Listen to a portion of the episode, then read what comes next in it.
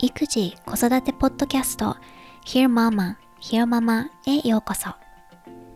2児の母そしてライターの三橋ゆかりがアメリカ・ネバダ州ラスベガスから海外の育児子育てにまつわる情報をお伝えする本音を大事にしたポッドキャストです。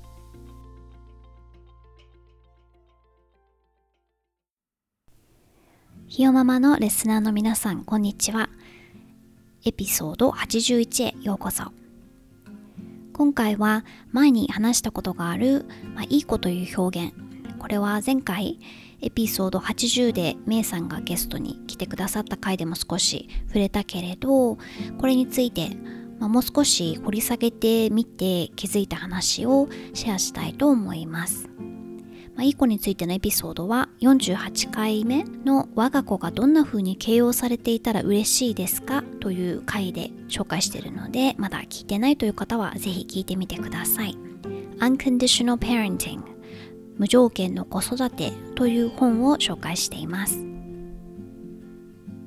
普段だったら録音後期で我が家の近況なんかを話すんだけれど今回は順番を逆にしてみようかなと思います、まあ、なので録音前期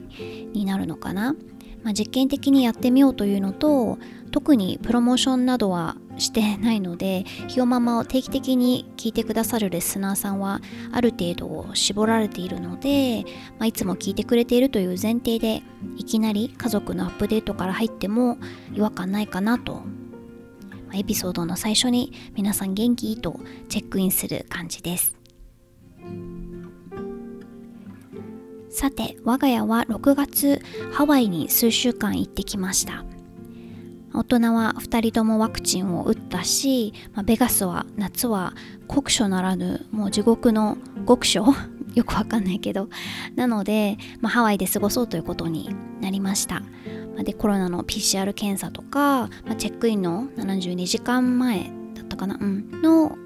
検査結果が大人は必要で子供は5歳以上になったので、まあ、うちは該当しなかったんだけれどで、まあ、その結果をハワイ政府のサイトにアップロードしてとかっていうまあ準備をして無事に行くことができました。到着してからも空港を出る前にコロナの結果について確認するみたいなプロセスがあって、まあ、体温を測って事前にサイトにアップした結果をチェックされてっていうのでこれを待ってる時間に4 5 0分かかった気がします。旅始まりの愚痴になっちゃうんだけれど今回ハワイはコンドミニアムに数週間の滞在だったのでレンタカーをしました。で、まあ、チャイルドシートが2つ必要なので、まあ、エイヴスっていうメジャーなレンタカー会社を使ったんだけれどチャイルドシートを カウンターでこうビニールに入ったままのものを2つごそって渡されて自分で取り付けるっていうのにちょっとびっくりしました。まあ、ただでさえ旅疲れしてて子供たちもぐずってるのに、まあ、その体とか脳みそで 初めて使うチャイルドシートをもう勝手に取り付けなさいっっていうのは結構参った感じでもう旦那氏からもこれ無理かもみたいな感じでメールが来てて車がパークされてるのはカウンターとは違う階だったから私はチビたちを見ていて旦那氏が一人でチャイルドシートをつけるのをやってくれたんだけどもうなんか大人だけでレンタカーをした時は乗ればいいだけの車が用意されてるイメージだったから チャイルドシート自分でつけんの？みたいなんですごい参りました。で後からチャイルドシートの取り付けって事前にやっといてもらえないの？って聞いたらどうもその法律上、まあ、これは州によっても違うかもしれないけれどレンタカー会社がチャイルドシートの取り付けをやるっていうのはダメなんだって。うん、なのでこれはちょっともしレンタカーをする方がいたら念頭に置いておいた方がいいかもしれないです。でラスベガスとハワイは3時間の時差があるので、まあ、一応一丁前に時差ボケってやつがあってで次男くんは1週間弱かかったかなだから初日は朝の2時とかに起きてくれちゃってでうちもともと早起きなので朝ベガスで朝の5時とか5時半とかにはもう鳴き声がする感じなのでハワイでは朝の2時とか2時半でまあでもね徐々に慣れてったんだけれどでまあ難しいのは2ベッドルームのコンドだったんだけれどリビングとかキッチンがもうねベッドルームの横なのでなんか静かにしないとねお兄ちゃんと旦那氏が起きちゃうみたいな感じでそういう気遣い気づかれもありました。滞在したのはワイキキのど真ん中ですごく便利なところだったので生活面ではすごく良かったです、まあ、ビーチも数ブロック歩けばあるし三つ輪っていう日本のスーパーもあったし、うん、だからお惣菜とかお弁当とかを買って食べることもできたし。で隣に日本の居酒屋みたいなのが2つあったのでテイクアウトもしました。でも子供たちが食べられないからと思ってイカのゲソが目についたんだけど頼まなかったっていうのが心残りです。イカのゲソといえばあの旦那氏がこの人だって思った瞬間この私を結婚相手ににそのイカ焼きが絡んでるんですよ。まあ、何のこっちゃって感じだと思うけれど、まあ、付き合いだして多分そんなに経ってないんじゃないかな。34ヶ月とかの頃になんか私はね英語も話せるしアメリカの文化にも馴染みがあるしちょっとアメリカナイズされすぎてるんじゃないかって思ったことがあったらしいのね旦那氏が、まあ、彼は日本人っぽい人が良かったんだろうね。で建築家のバン・シゲルさんの展示会が水戸のミュージアムであったから旦那氏とわざわざ行ったのねそのためだけに。でまあどうせ行ったので梅が咲いてる時期じゃなかったけど偕楽園にも行ってそしたらちょうどなんかこう出店が出てるタイミングで焼きそばとかねたこ焼きとか綿菓子とかいろいろあって、まあ、旦那氏はサバの串焼きみたいなものを食べたりしててなんかこの人私より日本食いけるって思って見てたんだけど そしたらイカ焼きがあったのね。で久々に食べたいってもすごい好きだから久々に食べたいと思って I think I want some squid って言ったのね。私イカが食べたいかもって。そしたらこの一言があこいつ正真正銘の日本人だと思わせて 彼女だと分かった瞬間だったらしいっていうのを後から聞きました。はい。脱線しちゃったけれどワイキキでの夏休みの話、まあ、今ポスト COVID コロナねまだ最中だけれど、まあ、ワクチンを打った人は元の生活に少しずつ戻りつつあるのでアメリカ本土からすごく観光客が来ていて日本人の人は現地に住んでる感じの人ばっかりだったかな。だからちょっといつもと違う感じのハワイでした。今回ね贅沢にも3週間ワイキキに滞在していろいろお世話になって楽しい時間も過ごさせてもらったけれど結論としては子供2人が常にいる状態でハワイに行っても親のバケーションには決してならないということ かな。うん、週に数回現地のシッターさんに来てもらって、まあ、数時間だけなんだけどなのでその時間は自由時間でちょっと息抜きできたけれどなんかおちびたちの相手をずっとしてるって本当に過酷だなとね、普段はお兄ちゃんはプリスクール。だからねなので改めて先生とかプリスクール様々って思いました。まだ日本はニュースとかを見るとコロナがいろいろね大変みたいなので夏休みモードではないと思うんですけども、うん、行く方がいたら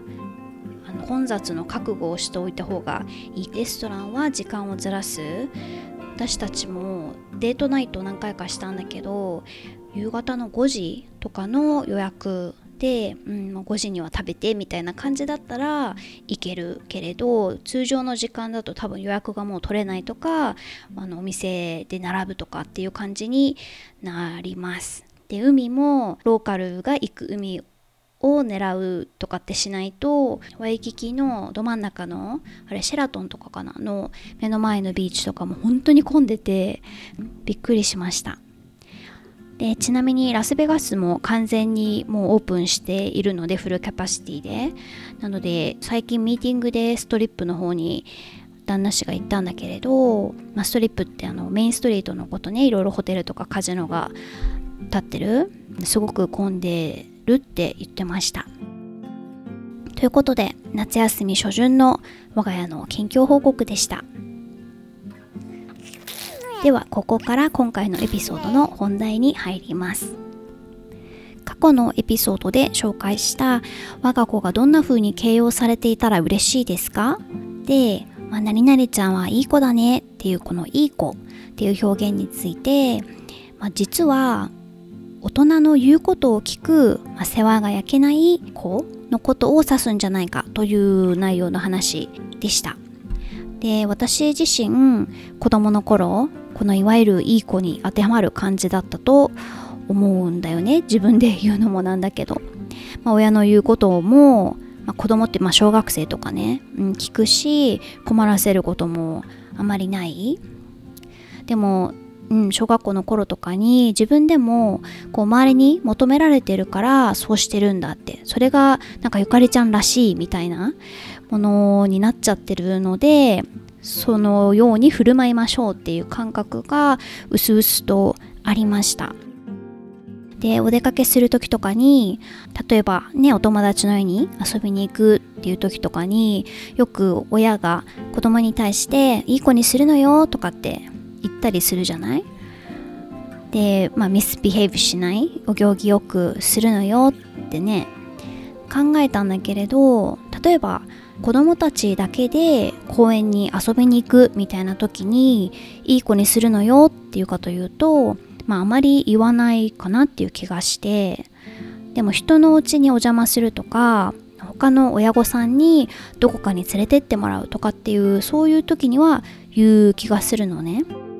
もちろんただね迷惑をかけないようにっていう意味もあるんだけれどその常にいい子にしててねっていうよりも周囲に大人がいる時にいい子にするのよっていう言葉が出るのかなって。まあなんでかっていうとその周りの大人にジャッジされる批判されるのが怖いからなんじゃないかなと思いました。この前うちに何々くんが遊びに来たんだけどまあ大声を出すわおもちゃを投げるわで大変だったわとかって言われたくないじゃない？うん、だってそれは子供が手がかかる子だっていうことだけじゃなくその親のしつけとか教育がなってないって言われてるのと同じだから。私自身が外にいる時、うん、周りに他の保護者とか大人がいる時って普段より息子くんにこう注意とか声かけをしてるかなっていう気がして、まあ、注意っていうか例えばね滑り台があって他の子も滑りたそうだったら早くしないと待ってる子がいるよとか順番だよとかってなんか先走っていろいろ言っちゃう。でそれは他の子のことを思って言ってる部分もあるけれど我が子だから、まあ、他の人がね何か言いにくいかもしれないし私が早めに言おうとか、まあ、こういうとこでちゃんと声かけしないと自分の子育てがジャッジされるんじゃないかって思ってる部分も多少なりとあるのかなって思って私の友人は結構放任主義でここは注意した方がいいんじゃないみたいな時も何も言わない。でもある意味羨ましいし、まあ、それでいいんじゃないとも思うんだよね。特に子供たちがプレイグラウンドで遊んでる時とかは親の出番はないぐらいに思ってた方がいいんだろうなって頭では思ってるんだけど、うん、なんか自分のちょっと公演とかでの態度を振り返ってみるとあそういう一面があるのかなってちょっと思って今回この話をしてみました。この自分の子供の行動をベースに周りに親としての自分をジャッジされるみたいな話について Forge っていうウェブサイトから My kid's behavior is not a good barometer of my parenting. 訳すると子供の行儀で親の子育ての良し悪しは測れないみたいな記事を軽く紹介します。The point is good parenting does not always produce good behavior, especially if such is defined as placid, unquestioning compliance いい子育てがいつも子供の行儀の良さやいい態度につながるかというとそんなことはない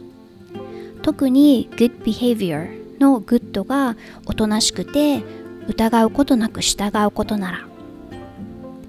And so, when they misbehave, I don't assume that something I've done has been a terrible influence on them. I don't immediately blame my parenting. Instead, I take responsibility for helping them clean up the mess. 子供が悪いことをしたからといって私がやったことが子供に悪影響を与えたんだとは思わない子供が悪さをしたからといって自分の子育てのせいにはしないその代わりに責任を取って後始末をする手助けをする子育てがなってない時、まあ、いつなってないのかっていう見極める方法がいくつかあると著者のママライターさんは言っていて If I rush in to cover up the problem and pretend it doesn't exist, I'm doing a bad job. 問題をもみ消そうとしたり、それを見てみるふりをしたらうまく子育てできていない。If I fix the problem without involving them, I'm doing a bad job.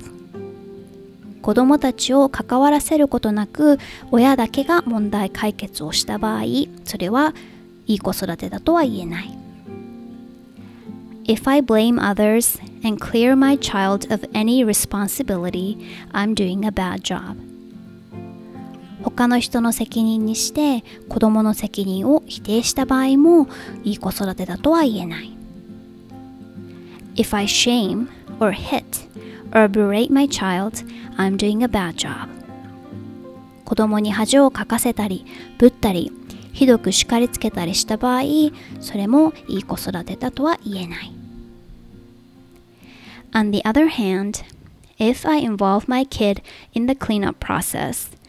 if I praise them for taking responsibility, if I control my anger and embarrassment, if I honor my kids' humanity and resist labeling myself a failure as a parent, I'm probably doing my job pretty well that day. 一方で子供が何か間違いを犯してしまった後の修復に子供を参加させて責任を取ったことを褒めて 私が自分の怒りや恥ずかしさをコントロールして子供の人間性をたたえて自分のことを親として失格と決めつけないでいられたらそれはその日私がうまく子育てをできたということだと思う。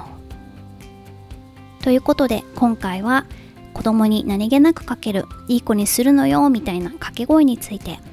まあ、私の場合は外にいる時普段より子供に注意しちゃうみたいな自分の言動から、まあ、とどのつまるところ自分の子育てをジャッジされるのが怖いんだなっていうまあ、ちょっと自己解決型の観察日記をお届けしました。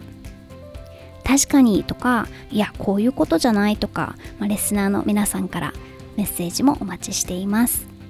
メールはひよままポッドキャスト at gmail.com またはインスタやツイッターゆかり77までお寄せください。今回も Hear Mama を聞いてくださってどうもありがとうございました。